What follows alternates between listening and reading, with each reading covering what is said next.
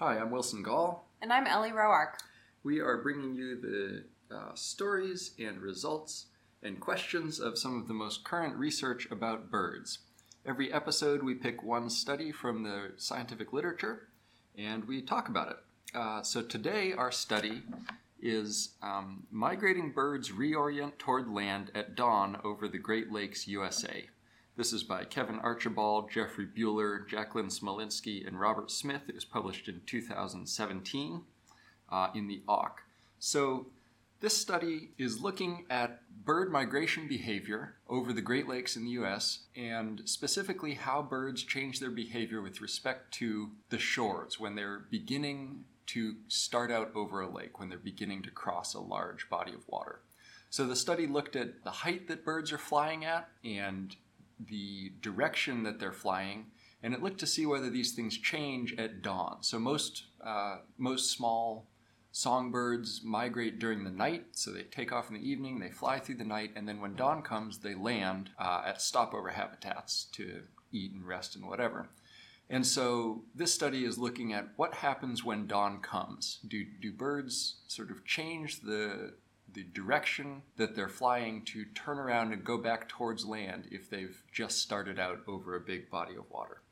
So um, they look at those things using radar. This, this study uses um, NEXRAD radar, and using radar to study bird migrations is a fairly new uh, new phenomenon. So I think in the in the mid 1900s or the early 1900s, there was still actually a lot of well, just nobody knew whether birds flew over the Gulf of Mexico or flew around it, staying over land. And there was debate about this in the ornithological literature.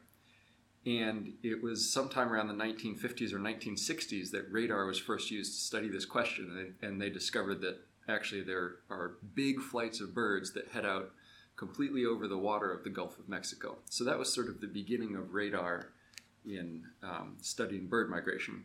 And this study is continuing to use that method.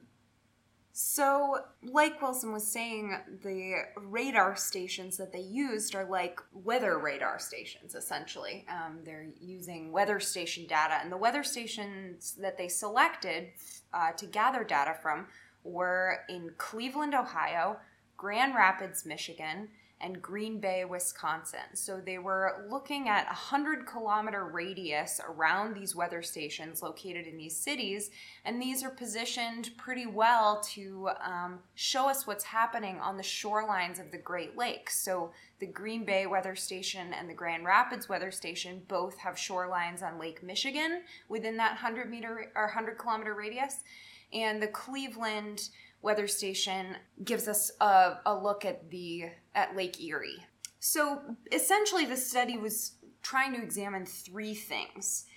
Basically, the height that birds are flying on migration, the direction they're flying, and their density in the air.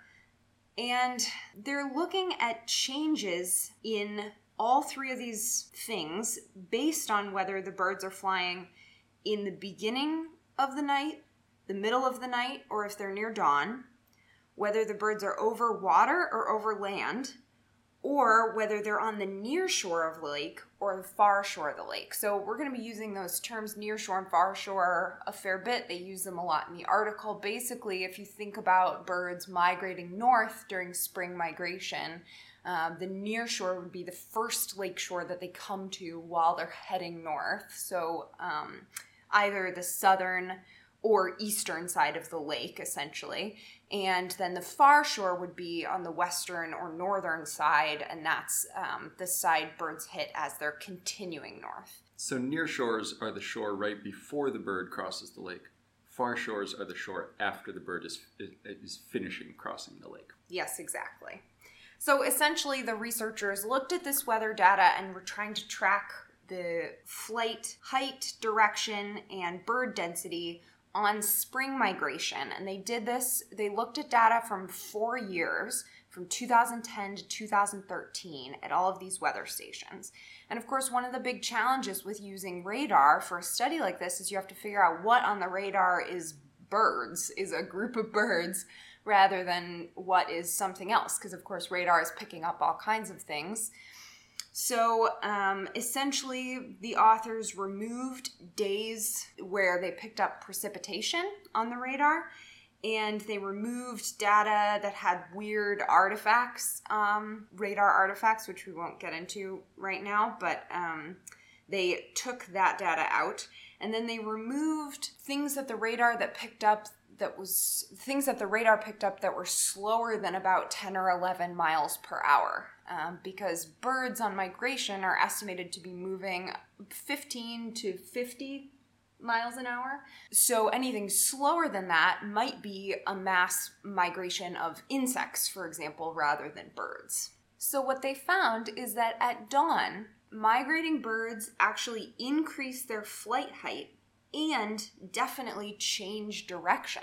So there have been a couple other studies in the past that have found this same phenomenon, and this study is consistent with those. Um, it, it seems like birds are uh, flying higher at dawn to uh, maybe look at both shores. That's one of the hypotheses about why this ascent happens at dawn. Um, to be able to see both shores of the water body that they're over, and then make an adjustment in their flight direction based on whether they're going to turn around and stop over at the near shore habitat or whether they're going to continue on across the water to the far shore habitat. This dawn ascent phenomenon has been documented uh, in quite a few other studies in, in various places. Um, uh, the Atlantic seaboard of the US and the Mediterranean Sea and some places like that. Um, but so it's known to happen frequently with a lot of different birds, but I don't think anyone really has a good grasp on why it happens yet. Uh, the authors in this study sort of estimated the birds, the height, the altitude that the birds were flying at, and estimated the width of the Great Lakes. And they estimated that the birds would, in fact, be able to see over to the, the far shore of the Great Lake at the altitude that they climbed to. Um, so, so conceivably, the birds could be looking at that far shore and seeing how far they have to go and deciding whether to turn around or not. Um, but that hasn't ever been, I think, rigorously tested in any way, and I don't think everyone, anyone has taken a good look at whether birds only fly just as high as they need to to get a view of that next shore, uh, or or um, you know, do they ever do that climb but but never get high enough to see a far shore on bigger water bodies? Because if they if they are climbing at dawn and not getting high enough to see all the way across the water body, um, that would suggest they're not really judging the distance to the shore, unless, of course, they're just getting high enough to decide, well, there's no land anytime soon, and then they turn around. But, um, but anyway, the, the dawn ascent happens with a lot of birds in a lot of places, it seems, um, but I don't think anyone really knows why yet. These authors did find that um, the height that the birds uh, ascended to at dawn increased the wider the lake was that they were flying over. So that might be suggestive of the theory that they're trying to see both shores. But yeah, that's right. And also they had three, you know, they had the three different radar stations at Cleveland, Grand Rapids, and Green Bay. Mm-hmm. And actually, at, at the Cleveland station, they didn't see any increase in bird height at dawn.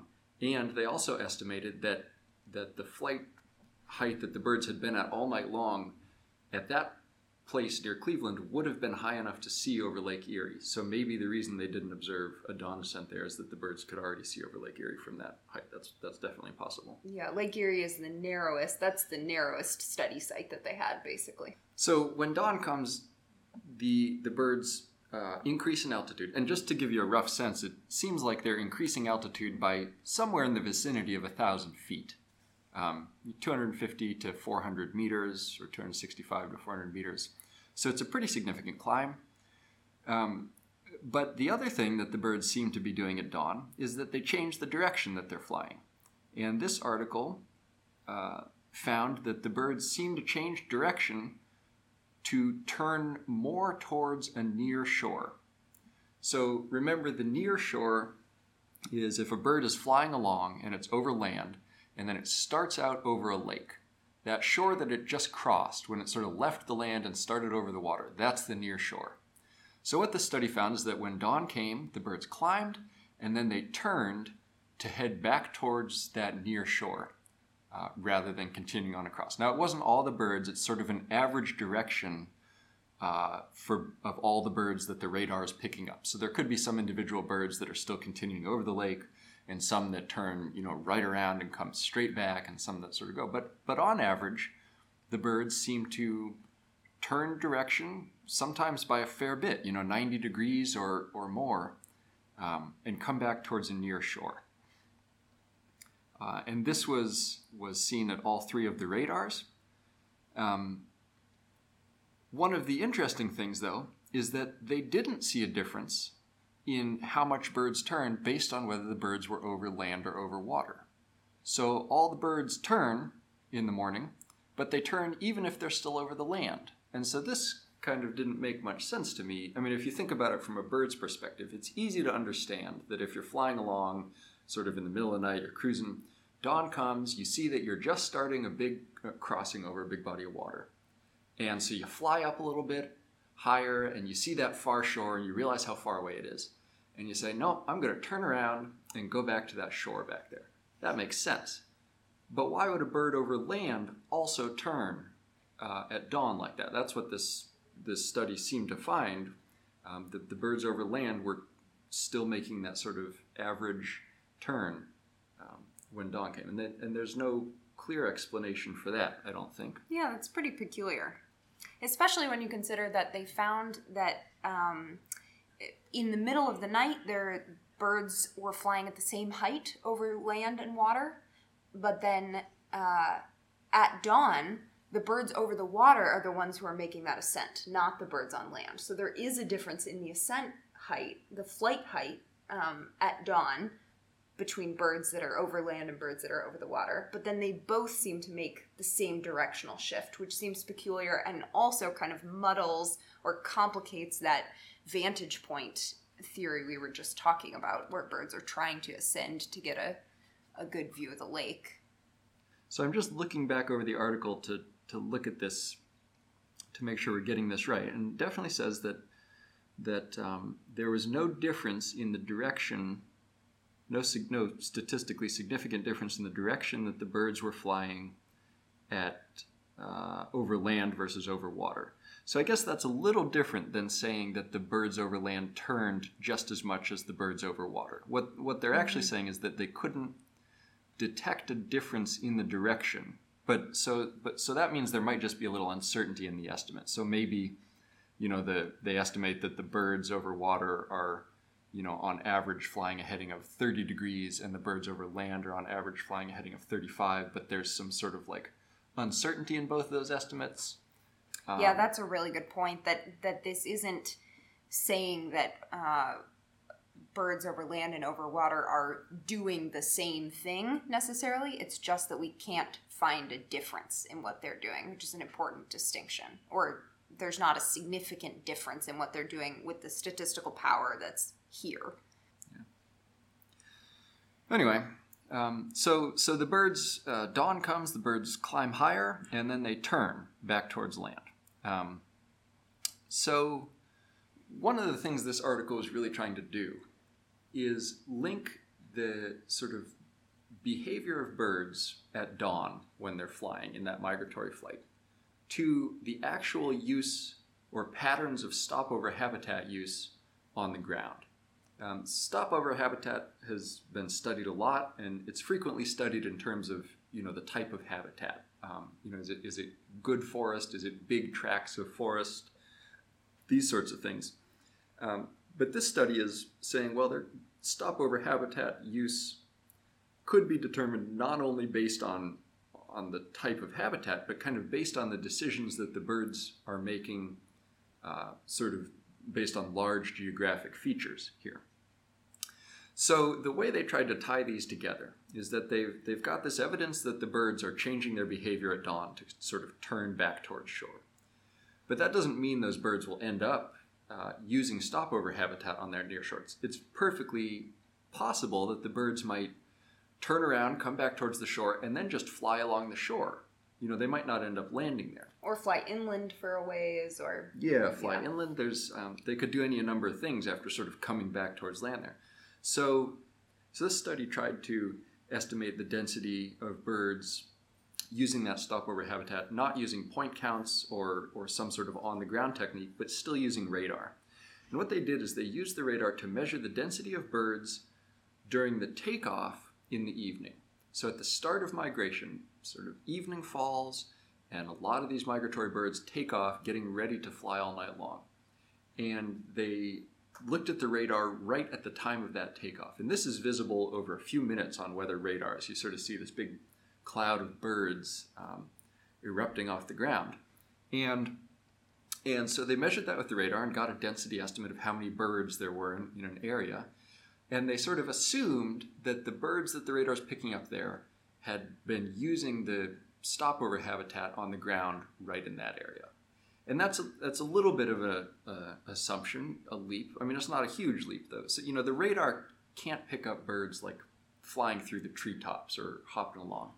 The birds have to get high enough that the radar beam can sort of pick them up. And so, so there is the possibility that the birds are kind of like moving through the treetops some significant distance there. But it seems reasonable enough to me to think that this this measure of bird density right after takeoff in the evening is probably at least a pretty good estimate of where the birds spent that day. Right. Yeah, so that's what makes this study different from some of the other studies. Um, Diehl 2003, I think I might have mentioned earlier, is a, they did a very similar study in the Great Lakes in terms of looking at ascent and change in flight direction. But this study is really trying to make that link between uh, the kind of migratory behavior um, in flight and the habitat usage at stopover locations. Um, so what they they found is that the density of birds at that takeoff time in the evening, um, within three kilometers of the shore, was 48% higher at near shores um, than at far shores. So there, there is a way higher bird density on the near shore of lakes than there is on the far shore of lakes. And in spring, that means sort of on the first shore that the birds hit, that kind of southern and eastern shore. Yeah, so that might suggest that the near shore habitat is really important for birds on migration rather than not that far shore habitat isn't also important, but that um, that near shore habitat might be more valuable to more birds than the far shore habitat during the same migratory period.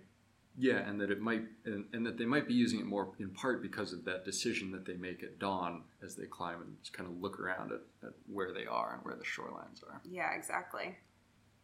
So, one thing that they sort of uh, say that they couldn't figure out is how far birds fly inland before they land. So, they've got birds kind of heading back toward shore from the water and then the following evening, they've got this very dense takeoff of birds from near the shore. Um, but they're not able to sort of track individual birds or even you know specific groups of, of individual birds. Uh, and and so they don't really know when a bird comes around to come back towards shore. Does it land right away? Does it move inland a ways? You know, how far does that go? Um, they do say that they think that could be studied with some sort of local portable uh, radar that might be able to get information on more local movements, sort of get birds a little lower uh, altitude as they're coming in towards shore. Yeah, if you could pair some of that local radar study with some like ground truth point count studies, I think that would be a really cool way to look at to kind of uh, make this link that they're trying to make with the evening radar proxy when birds take off. So the other technological limitation that they had is that the radar can't uh, pick up a lot of stuff that's really far out over the Great Lakes. So these are sort of shoreline-based radars, and their range is limited. Um, so there's really no information about um, what's happening when the birds are, are already halfway across the lake, you know, way out there over the water. They can't, um, they just can't get the radar signals there. They especially can't get any radar information about birds flying at low altitude, uh, way out over the water. That would be a fun but expensive study to commission some boats to go out in the middle of the Great Lakes with these radar setups and be doing the same thing but out out much farther from shore than they can currently get. one of the previous studies, this Diehl 2003 study, um, tried to look at how far out the the uh, the birds would sort of turn direction to come back, and they estimated that it's sort of within 30 kilometers of the shore. So if a bird is starting out over a lake and has only has gone less than 30 kilometers, then it might turn around and come back towards that shore. That Diehl study thought that once they got beyond about 30 kilometers, that then they're they're not as likely to turn. And I haven't looked carefully at that study, so I don't know what, what kind of radar they were using, but probably something similar. So if that's correct, then it would suggest that um, you know that once the birds get a good ways out there, that they're not going to turn around and come back. They just keep going on over to the other shore. Uh, it also occurs to me that the idea of the importance of nearshore habitat might be um, reinforced or affected by the idea that birds um, turn back towards the near shore and then stay along shore for a while before they make the crossing, perhaps at a narrower point. Does that make sense? Well, I mean, I think that yeah, it kind of makes sense. Sure, maybe they come back and fly along shore, but I think that the the way higher density of birds taking off in the evening from near shores suggests that they're probably not going far along the shore of these. I mean, if, if they were flying long distances along that shore and sort of continuing to make progress on the migration that way, then you wouldn't have this 48% higher density of birds on the near shores than the far shores during the evening takeoff. And there's just way more birds taking off from that near shore than from the far shore, and that suggests that they're not following that shoreline too far. Is that what you were getting at? I wasn't really talking about birds following the near shore, like turning back and then continuing to follow the near shore. Uh, like I was talking about kind of turning back, landing, and then taking off, and some of those follow the shore, some of those make the crossing. Oh. Does that make sense? Yeah, that makes sense. I guess I did look at some of the the uh, graphs and figures in the 2003 Diehl study, and um, they were able to see that when those birds took off in the evening, they did head out. It's kind Oh, of over, okay. like they were able to measure the I direction. Yeah, because this is uh, this is Doppler radar, so they're kind of able to measure the direction that things are moving, not only where they're. I mean, that's how they get the direction measurements for this study. And so, yeah, they did show this sort of right after evening. There's this wave, really dense wave of birds moving out over Lake Erie, if I'm recalling that Diehl mm-hmm. study correctly. I'd have to go back and check it for sure. I would be really interested to compare the compare density estimates of of nearshore takeoff from like a point count, some kind of ground estimates of of um, that takeoff period to the radar estimates to just see how in the ballpark those radar estimate estimates are. Yeah, I think this would be a, a place where eBird data could be really useful because the nice thing about the radar is that it can cover a really large area. You know, they've sort of got NOAA, National Oceanic Atmospheric Administration, has this radar data archived, and so the researchers don't have to set up new equipment and, and do all that sort of thing.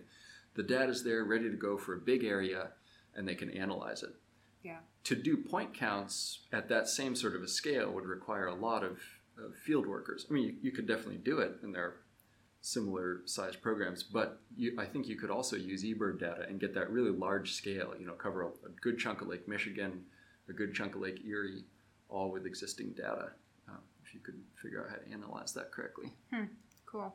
So, one of the things, like one of the obvious questions that this raised for me is if there are birds that are turning around, you know, sort of seeing a big lake crossing in front of them and choosing to turn around and come back to land, is that behavior sort of uniform for all birds, or are there differences based on, uh, you know, like the age of the birds, or how healthy they are, or the sex of the birds? You know, so there are all like, you know, it's it's other studies have found that juvenile birds uh, seem to to like land right away when they get to shore after a big lake crossing in and uh, in the fall whereas adult birds are able to keep flying a little farther inland. And so you get these differences in sort of proportions of juveniles versus adults in inland versus versus shoreline locations. Um, and certainly, like when we lived in Green Bay, the red-winged blackbird males would show up in the spring a full week before the females, if not earlier. Right. And the thinking for that is that sort of all these decisions about migration that birds make are some sort of a sort of risk uh, benefit, like cost benefit type of analysis from an evolutionary perspective. And and so the thought is that for the males, it's risky to fly north early because there might be sort of a late winter storm or there might not much be much food left. So that's the, the potential cost, but the potential benefit is that they can get to the breeding areas um, first and sort of have a chance to stake out the best breeding territories, start singing on territories.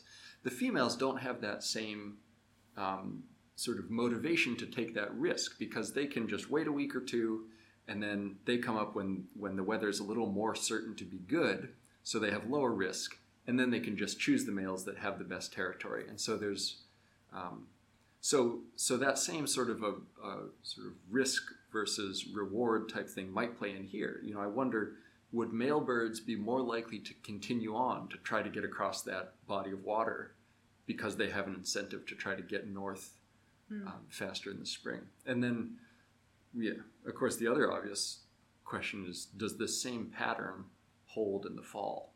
This...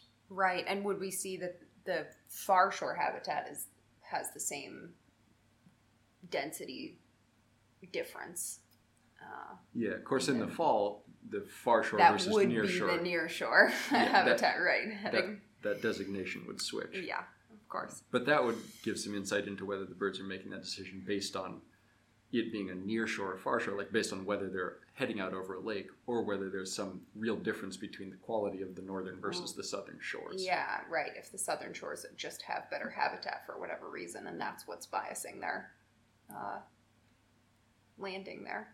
Incidentally, I, I, doubt that they do on the Great Lakes. A right, lot of the, the, the know, southern the, shores are in way worse shape than the northern shores. Yeah, certainly. Northern Shore Lake Superior has a lot of really nice habitat. I mean, southern shore is pretty nice too, for that matter. But but on the whole, I don't I don't can't imagine that the southern shores would be widely better than the northern shores. No, I can't either. So another question that this raised for me is, what's the smallest water body size uh, for which you would see this dawn ascent? And that turning behavior for that matter. Um, so the Green Bay radar that they used in this study, if I'm recalling the map in the article correctly, covers Lake Winnebago, which is a big lake, but but you know really a small water body in terms of migration. There's no bird out there that couldn't easily fly across Lake Winnebago if it wanted. Uh, and and it also covers Green Bay for that matter, which is a you know a really narrow um, body of water, and so I wonder if you were able to get radar from water bodies of sort of a whole range of sizes. Is there a water body where it gets small enough that the birds don't do the dawn ascent and don't do any sort of turning behavior? Yeah, it would actually even just be interesting to see the data from this study compare the the like Cleveland and Grand Rapids sites to the like Bay of Green Bay and Lake Winnebago data.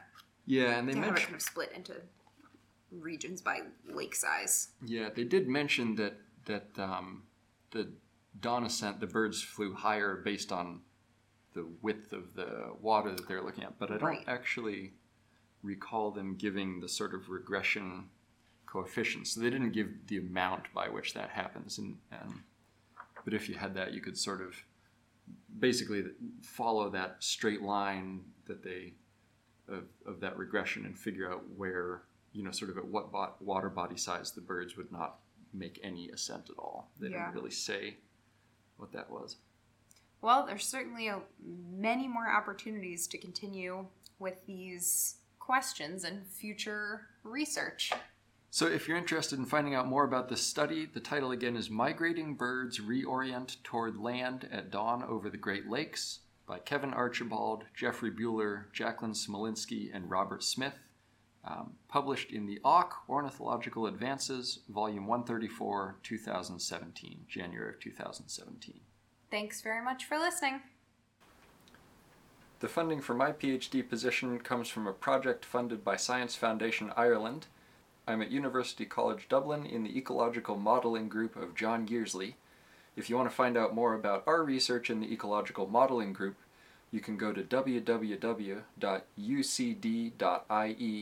backslash ecomodel.